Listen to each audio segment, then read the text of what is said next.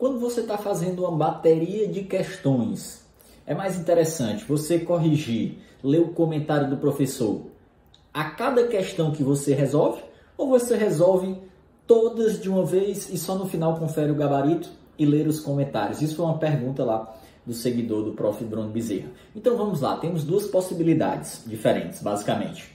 Primeira delas, se você não está tão bem na matéria, se é uma matéria complicada, se você vai resolver uma bateria de questões e muitas vezes de 10 ou 20 questões que você está fazendo, você só sabe resolver 10, 20% daquelas questões.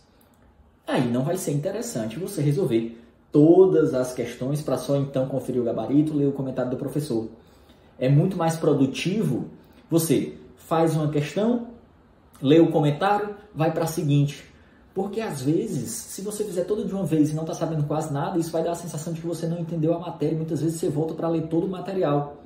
E se por outro lado você fizer uma, você compreende aquele assunto, ajuda a te resolver a próxima. Porque a questão muitas vezes faz você entender o que você não compreendeu na hora que estudou a teoria.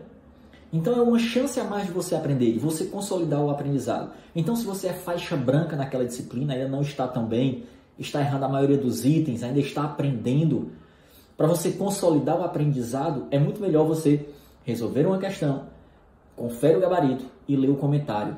Resolve a próxima questão, confere o gabarito e lê o comentário. E assim você vai aprendendo mais.